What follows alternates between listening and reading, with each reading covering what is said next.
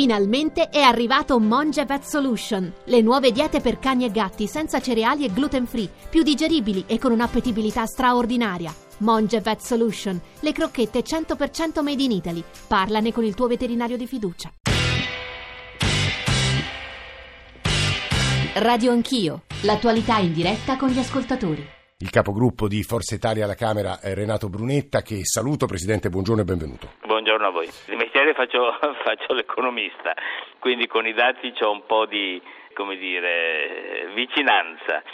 La sera delle elezioni, per esempio, l'amico Salvini disse che all'Aquila eh, noi con Salvini, cioè lui, aveva eh, ottenuto più voti di Forza Italia.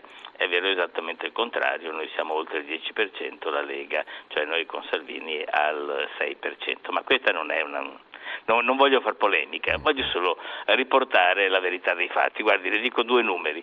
Forza Italia ha ottenuto 124 consiglieri comunali in tutta Italia, la Lega ne ha ottenuti 80, Fratelli d'Italia ne ha ottenuti 50, poi ci sono eh, 337 consiglieri comunali eletti sì. nelle liste civiche, in gran parte riferibili a Forza Italia, soprattutto nel centro, nel centro sud. Quindi tranquillamente possiamo dire che Forza Italia Italia è il partito traente all'interno del centrodestra che questo è confermato da tutti i sondaggi che vedono Forza Italia uh, sopra la Lega, però questo non è il problema. Eh, è semplicemente la verità dei fatti. Se guardiamo le primarie come le ha fatte il PD e dove sono state fatte dal PD, ehm, dobbiamo come dire, votarci a qualche santo, nel senso che non si sono dimostrate granché utili o efficienti. Quindi da questo punto di vista, per carità, se ne esce semplicemente che chi ha più voti ha la leadership, come è sempre stato.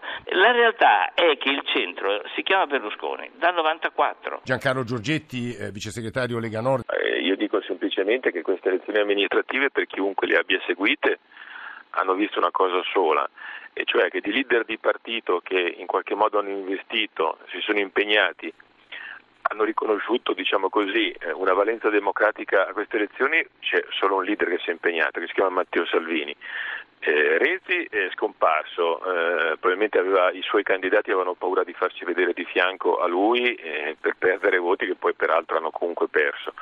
Silvio Berlusconi ha fatto una comparsata televisiva in cui ha detto che Gentiloni è molto gentile e non si tocca eh, Boschi e Renzi, io dico soltanto che Salvini ha fatto centinaia e centinaia di incontri in mezzo alla gente nei quartieri popolari, nelle zone di disagio e ha trainato i candidati del centrodestra. Dopodiché ha vinto il centrodestra, ma il problema, per venire alla prima questione che è sollevata da Tito, se eh, eh, uno dice che vuole centro, una coalizione di centrodestra e poi porta avanti una legge elettorale proporzionale, mi sembra in aperta contraddizione. Noi siamo disponibili a valutare eh, come hanno chiesto, mi sembra, gli elettori, la coalizione, eh, siamo per una legge elettorale che premi le coalizioni o comunque le, le, alleanze, ma purtroppo Berlusconi di diverso avviso ha fatto una scelta probabilmente strategica eh, diversa, ha in mente eh, di fare alleanze dopo eh, le elezioni con altri soggetti, noi questo tipo di ambiguità eh, riteniamo non siano corrette. A me sembra che la nostra gente, lo ribadisco prima, eh, eh, abbia le idee chiare su alcune cose come lo Ius Soli, su, su alcuni principi fondamentali eh, che, che, in qualche modo ci tengono sicuramente uniti, ma su questo noi eh, lo ribadisco, siamo disponibili. Il problema è Berlusconi che scelta strategica fa, cioè non può dire che vuole fare l'alleanza con noi e poi ammiccare e sistematicamente nel momento in cui può mettere in difficoltà il governo di sinistra dare di fatto una mano per sì. tenerlo in piedi. No, questo, questo non è comprensibile e per noi è inaccettabile. Radio Anch'io.